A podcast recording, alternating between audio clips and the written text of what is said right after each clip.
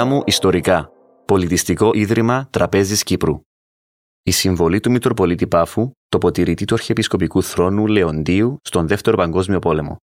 Δόκτωρα Αναστασία Γιάνγκου, ιστορικός. Ο Μητροπολίτης Πάφου, το ποτηρητή του Αρχιεπισκοπικού Θρόνου Λεόντιος, απετέλεσε την κορυφαία μορφή του εθνικού αγώνα των Ελλήνων Κυπρίων για ένωση με την Ελλάδα κατά τη δύσκολη περίοδο της Παλμεροκρατίας και του Δευτέρου Παγκοσμίου Πολέμου. Ο Λεόντιος διώχθηκε από τους Βρετανούς κατά τη δεκαετία του 1930, οι οποίοι είχαν προσπαθήσει με διάφορους τρόπους, ανεπιτυχώς καθώς φάνηκε στη συνέχεια, να αποδυναμώσουν το ενωτικό κίνημα, το οποίο πρέσβευε την ένωση της Κύπρου με την Ελλάδα. Μετά το θάνατο του Αρχιεπισκόπου Κυρίλλου του Δευτέρου το 1933, ο Λέοντιος ανέλαβε, παράλληλα με τα καθήκοντα της Μητρόπολης Πάφου, την τοποτηρητία του Αρχιεπισκοπικού Θρόνου μέχρι τον Ιούνιο του 1947, όταν εξελέγει Αρχιεπίσκοπος Κύπρου. Πέθανε μόλις ένα μήνα αργότερα. Λίγες μορφές της νεότερης ιστορίας του τόπου μας διαδραμάτισαν τόσο σημαντικό ρόλο όσο ο Λεόντιος. Και όμως, η προσωπικότητα και η δράση του δεν απασχόλησαν την ιστορική έρευνα παρά μόνο πρόσφατα. Η δράση του Λεοντίου κατά το Δεύτερο Παγκόσμιο Πόλεμο υπήρξε πολύπλευρη. Ανάμεσα σε άλλα, ο Λεόντιος πρωτοστάτησε στη διεξαγωγή εθνικών εράνων για την ενίσχυση της Ελλάδας ενώ μερίμνησε για τη φιλοξενία μερικών χιλιάδων Ελλήνων προσφύγων που κατέφυγαν στην Κύπρο από τα νησιά του βορειοανατολικού Αιγαίου. Ωστόσο, η σημερινή παρουσίαση θα επικεντρωθεί σε μία άλλη πτυχή της δράσης του, στην προσπάθειά του να καλέσει Κυπρίους εθελοντές για κατάταξη όχι στις Βρετανικές δυνάμεις του Κυπριακού Συντάγματος, το οποίο ιδρύθηκε τον Φεβρουάριο του 1940, αλλά στις δυνάμεις του ελληνικού στρατού. Μέσα από πρωτογενείς και δευτερογενείς πηγές θα συνθέσουμε την ιστορία αυτής της προσπάθειας και θα εξετάσουμε τη Βρετανική αντίδραση καθώς και την κατάληξή της. Ο Αντώνιος Λεοντίου, όπως ήταν το λαϊκό του όνομα, γεννήθηκε το 1896 στη Λεμεσό, στην οδό Βασιλείου Μακεδόνος, μία από τις πιο φημισμένες της πόλης, την οποία οι παλαιοί κάτοικοι της πόλης αποκαλούσαν με την ονομασία Καρτιέ Λατέν. Το 1919, με υποτροφία της Μητρόπολης Κιτίου, της οποίας Μητροπολίτης ήταν τότε ο Νικόδημος Μιλωνάς, ξεκίνησε τις σπουδές του στη Θεολογική Σχολή του Πανεπιστημίου Αθηνών. Με την ολοκλήρωση των βασικών σπουδών του, επέστρεψε στην Κύπρο. Το 1928, ο Λέοντιος έλαβε διετή υποτροφία για ευρύτερες θεολογικές σπουδές στο Θεολογικό Ινστιτούτο της Νέας Υόρκης. Κατά τη διάρκεια της παραμονής του στη Νέα Υόρκη, παρακολούθησε επίσης μαθήματα φιλοσοφίας στο Πανεπιστήμιο Κολουμπία. Όταν ολοκλήρωσε τις μεταπτυχιακές σπουδές του, επέστρεψε στην Κύπρο, όπου στο μεταξύ είχε εκλεγεί το 1930 Μητροπολίτης Πάφου. Οι σχέσεις του Λεοντίου με τη Βρετανική απικιακή κυβέρνηση ήταν δύσκολες εξ αρχής. Κατά την εξέγερση των Οκτωβριανών του 1931, ο Λεόντιος απουσίαζε στο εξωτερικό, όπου είχε σταλεί ύστερα από συνοδική απόφαση για να αντιπροσωπεύσει την Κυπριακή Εκκλησία στην Αγγλικανορθόδοξη Δογματική Επιτροπή στο Λάμπεθ στο Λονδίνο, καθώς επίσης και σε εκκλησιαστικό συνέδριο στη Βόνη της Γερμανίας. Η επιστροφή του στην Κύπρο δεν έγινε χωρίς προβλήματα, καθώς οι Βρετανοί του επέτρεψαν την είσοδο στο νησί μόλις τον Ιούνιο του 1932. Είχαν στο μεταξύ ήδη εξορίσει το Μητροπολίτη Κιτίου Νικόδημο Μιλωνά, καθώς και το Μητροπολίτη Κυρινίας Μακάριο. Η είδηση της επικείμενης επιστροφής του Λεοντίου δημιούργησε αναστάδωση στους Βρετανικούς απικιακούς κύκλους, καθώς ο διοικητής Πάφου έγραφε τα εξής στον απικιακό γραμματέα της Κύπρου. Ανοίγω εισαγωγικά. Ο Μητροπολίτης έχει αποδείξει ότι είναι μεγάλος ταραχοποιός. Οι απόψεις του είναι άκρως αντιβρετανικές. Στις ομιλίες του αναφέρει ότι η Βρετανική διοίκηση δεν έχει το δικαίωμα να βρίσκεται στην Κύπρο και ότι με το να παραμένουν στο νησί απλά εξαπατούν τον κόσμο. Κλείνονται εισαγωγικά. Κατά τη διάρκεια της δύσκολης δεκαετίας του 30, ο Λεόντιος διώχθηκε επανειλημμένα από τους Βρετανούς λόγω της προσήλωσής τους στον ενωδικό αγώνα καθώς και για τα φλογερά κηρύγματά του. Οι Βρετανοί είχαν ήδη υιοθετήσει νόμο μετά το 31, σύμφωνα με τον οποίο κάθε αναφορά στην Ένωση θεωρείται ποινικό αδίκημα. Από τη μια, οι διαμαρτυρίες του Λεοντίου για τις παρεμβάσεις της Βρετανικής διοίκησης στον τομέα της εκπαίδευσης, από την άλλη, οι συνεχείς αναφορές του στο εθνικό ζήτημα, παρά τις απαγορεύσεις των Βρετανών, οδήγησαν σε συνεχείς διώξεις εναντίον του και στον εντοπισμό του στην πόλη της Πάφου. Πράγματι, οι δίκες εναντίον του είχαν αφήσει εποχή.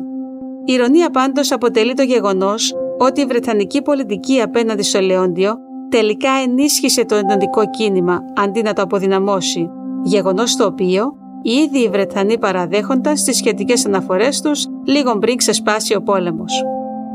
Η έκρηξη του Δευτέρου Παγκοσμίου Πολέμου δεν διαφοροποίησε την αμοιβαία καχυποψία ανάμεσα στο Λεόντιο και την απικιακή κυβέρνηση. Ωστόσο, η εθελοντική προσφορά των Κυπρίων στον πόλεμο στο πλευρό της Βρετανικής Αυτοκρατορίας όθησε τους Βρετανούς στη χαλάρωση των περιοριστικών μέτρων που είχαν λάβει μετά την καταστολή των Οκτωβριανών του 1931. Οι Κύπροι ανταποκρίθηκαν στο κάλεσμα του Βρετανού κυβερνήτη William Butterskill παραμερίζοντας αυτόματα τις εθνικές και πολιτικές διεκδικήσεις τους. Όπως είδαμε και στο προηγούμενο επεισόδιο, η συμβολή των Κυπρίων στον πόλεμο ήταν πράγματι σημαντική. Το γεγονός ότι ο ίδιος ο Βρετανός Πρωθυπουργός Νέβιλ Τσάμπερλέιν επένεσε δημόσια στη Βουλή των Κοινοτήτων τους Κυπρίους εθελοντές για το ότι απετέλεσαν τα πρώτα βοηθητικά βρετανικά απικιακά στρατεύματα που έφτασαν στη Γαλλία, έφερνε σε δύσκολη θέση τη Βρετανική διοίκηση στο νησί και υπογράμμιζε ακόμη περισσότερο την αντίθεση ανάμεσα στις ανελεύθερες συνθήκες που επικρατούσαν στην Κύπρο και στη γενικότερη προσφορά των Κυπρίων σε ένα πόλεμο για ελευθερία και δημοκρατία. Κρίσιμο χρονικό σημείο στις εξελίξεις υπήρξε η είσοδος της Ελλάδας στον πόλεμο στις 28 Οκτωβρίου 1940, η οποία απετέλεσε ημερομηνία σταθμό για την Κύπρο. Η ταύτιση πλέον των ελληνοβρετανικών συμφερόντων επανέφερε στο προσκήνιο δυναμικά το θέμα της Ένωσης της Κύπρου με την Ελλάδα. Πράγματι, στο άκουσμα της είδησης, οι Έλληνες Κύπροι πραγματοποίησαν διαδηλώσεις σε όλες τις μεγάλες πόλεις του τόπου, στις οποίες, σύμφωνα με τον Βρετανό κυβερνήτη Μπάτερς Χιλ, το πνεύμα ενθουσιασμού έφτανε τα όρια της ιστερίας. Λόγω της ταύτισης των ελληνοβρετανικών συμφερόντων, ο Λεόντιος υιοθέτησε πιο διαλλακτική στάση απέναντι στους Βρετανούς, καλώντας τώρα τους Κυπρίους να συμπαραταχθούν με τον ελληνικό λαό και τη Μεγάλη Βρετανία. Τις επόμενες μέρες επισκέφθηκε τις μεγαλύτερες πόλεις του νησιού, όπου πραγματοποίησε ενθουσιώδεις ομιλίες, στις οποίες υπήρξε η κεντρική φιγούρα των ενωτικών εκδηλώσεων. Στη Λάρνακα έγινε δεκτός από ένα ενθουσιώδες πλήθος, στο οποίο είπε τα εξής. Ανοίγω εισαγωγικά. Λυσμονούμε το παρελθόν. Δεν είναι ώρα λόγων, αλλά έργων. Εις τον αγώνα Άλλοι ας προσφέρουν τα χρήματά τους και άλλοι το αίμα τους. Κλείνονται εισαγωγικά.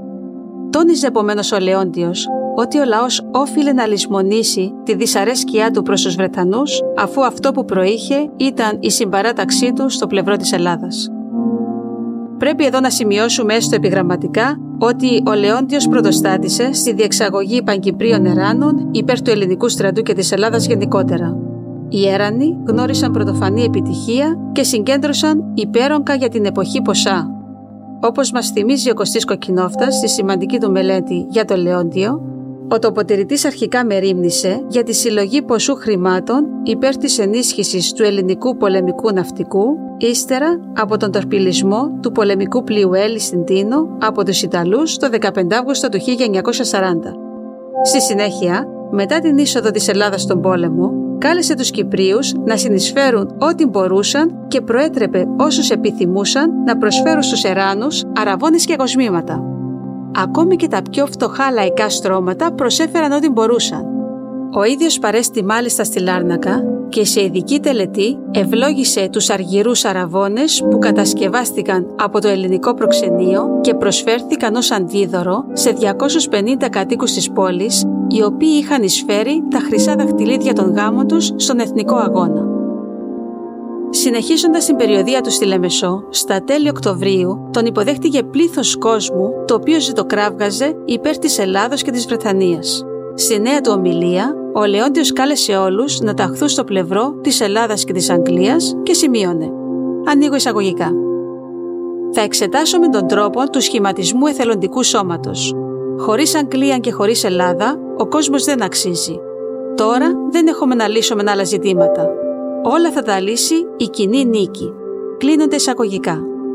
Παρόμοια, λίγες μέρες αργότερα στο Βαρόσι, ο τοποτηρητής παρακάλεσε τους, ανοίγω εισαγωγικά και πάλι, ενθουσιώδεις νέους και άνδρας, τους επιθυμούντας να καταταχθούν εις τον ελληνικό στρατόν, όπως έχουν συνυπομονή, διότι υπάρχει ελπίς να εκδώσουμε προσεχώς σχετική εγκύκλιο.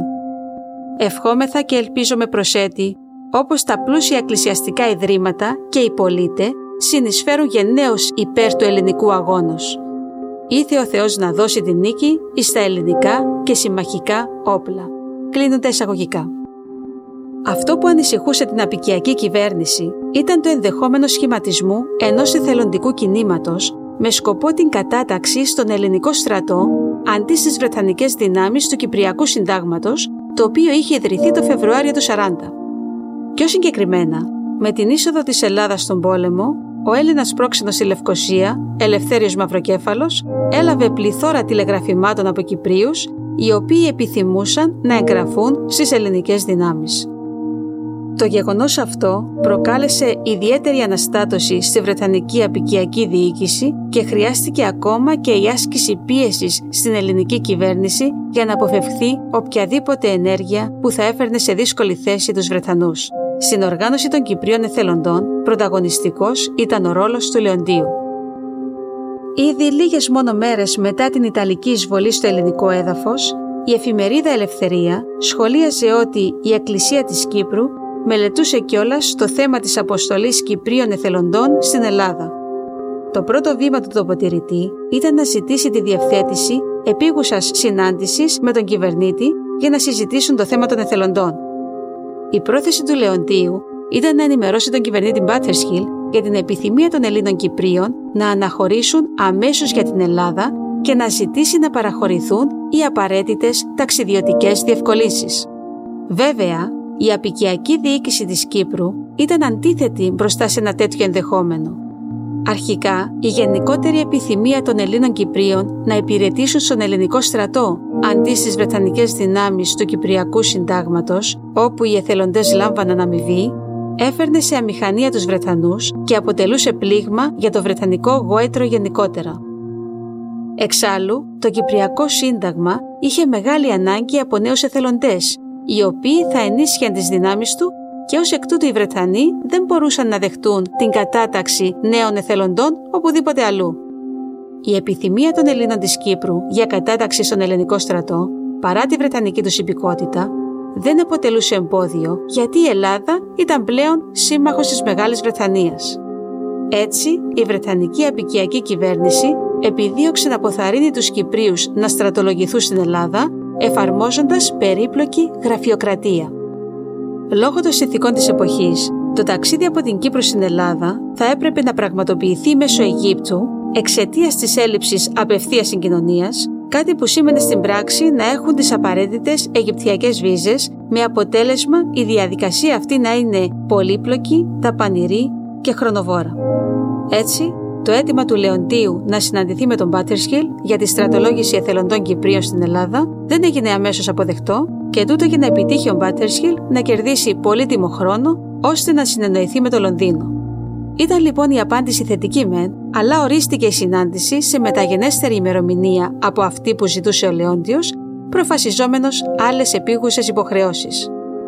Συγχρόνως, ο κυβερνήτης καθησύχασε τους ανώτερούς του στο Λονδίνο, τονίζοντας ότι αμφέβαλε για την ύπαρξη ειλικρινούς επιθυμίας ανάμεσα στους νεαρούς Κυπρίους να εγγραφούν στον ελληνικό στρατό, ειδικά λαμβάνοντας υπόψη τους κινδύνους που θα περιέκλε μια τέτοια αποστολή. Παρόλα αυτά ήταν αποφασισμένος να ξεκαθαρίσει στο Λεόντιο πως το γεγονός ότι η Κύπρος αποτελούσε βρετανική απικία με το δικό της σύνταγμα, δυνάμεις του οποίου υπηρετούσα στην Ελλάδα, δεν το επέτρεπε να παραχωρήσει άδεια στους Βρετανούς υπηκόους του νησιού να ταξιδέψουν με σκοπό να υπηρετήσουν το στρατό άλλης χώρας. Ο Λεόντιος όμως ήταν ανυπόμονος.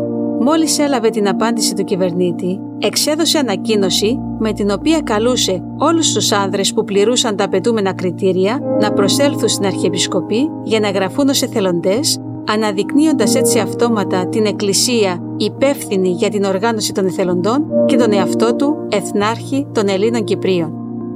Το έγγραφο αυτό της ανακοίνωσης αποτελεί ένα από τα ντοκουμέντα της έκθεσης 1940 «Πρόσωπα και εικόνες Κύπρος Ελλάδα» την οποία το κοινό μπορεί να επισκεφθεί στο Πολιτιστικό Ίδρυμα Τραπέζης Κύπρου μέχρι τα τέλη Ιουνίου.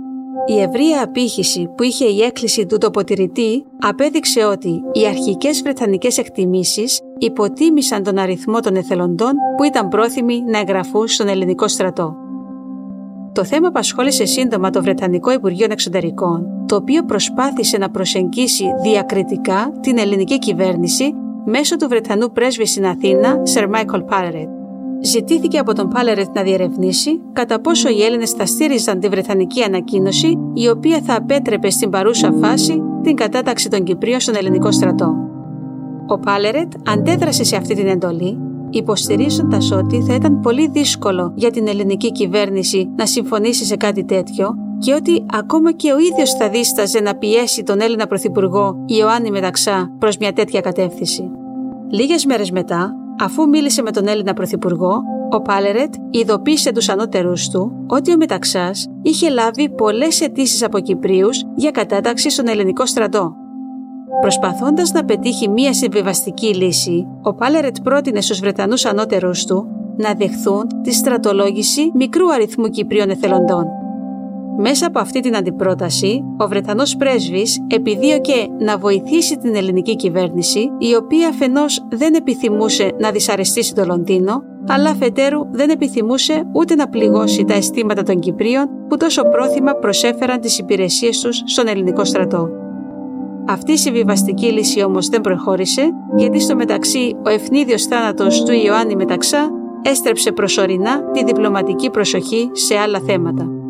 Ο κυβερνήτης της Κύπρου όμως ανυπομονούσε να λάβει οδηγίες για το χειρισμό του θέματος, ειδικά εφόσον ο αριθμός των εθελοντών που ενεγράφησαν στην Αρχιεπισκοπή κατά τις πρώτες μέρες της ανακοίνωσης, περίπου 1.200 άνδρες για τις ελληνικές δυνάμεις και 200 γυναίκες για τον ελληνικό Ερυθρό Σταυρό, δημιουργούσε μια τεταμένη ατμόσφαιρα, κυρίως όταν την ίδια στιγμή η στρατολόγηση στο Κυπριακό Σύνταγμα είχε υποστεί σοβαρή μείωση.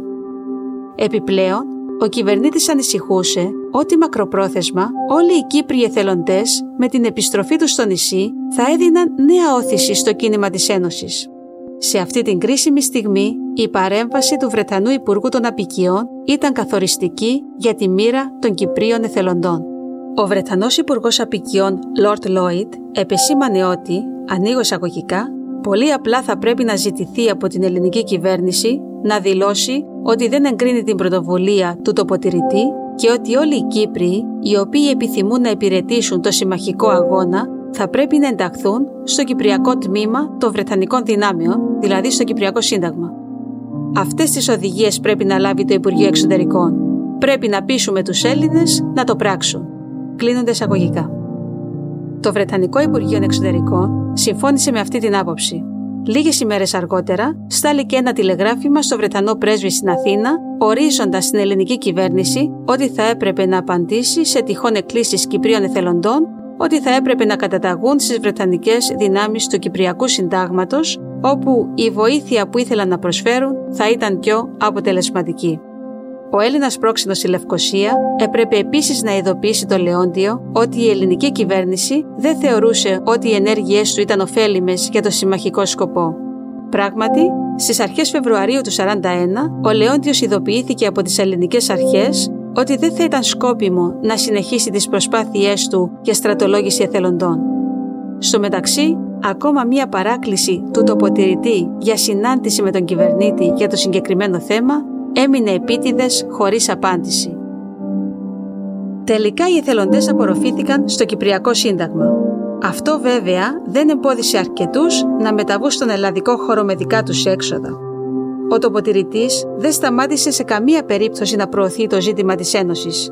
Είχε μάλιστα την ευκαιρία να το θέσει και κατά τη διάρκεια της σύντομης επίσκεψης του Βρετανού Πρωθυπουργού Winston Churchill στην Κύπρο το 1943 με τον οποίο συναντήθηκε.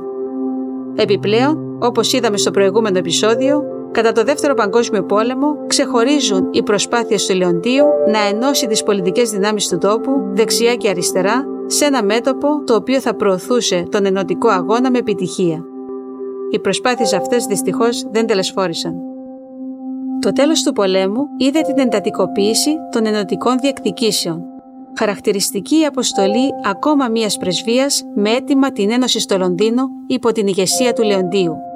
Στην πραγματικότητα, το Λονδίνο ήταν διχασμένο σχετικά με την τύχη της Κύπρου, καθώς το Υπουργείο Εξωτερικών, ιδιαίτερα κατά τα χρόνια 44-45, υπήρχε κάποια συμπάθεια για τους εθνικούς στόχους των Κυπρίων. Το Υπουργείο Απικιών όμως έβλεπε τα πράγματα εντελώς διαφορετικά και οι απόψεις περί διατήρησης της κυριαρχίας της Κύπρου τελικά επικράτησαν.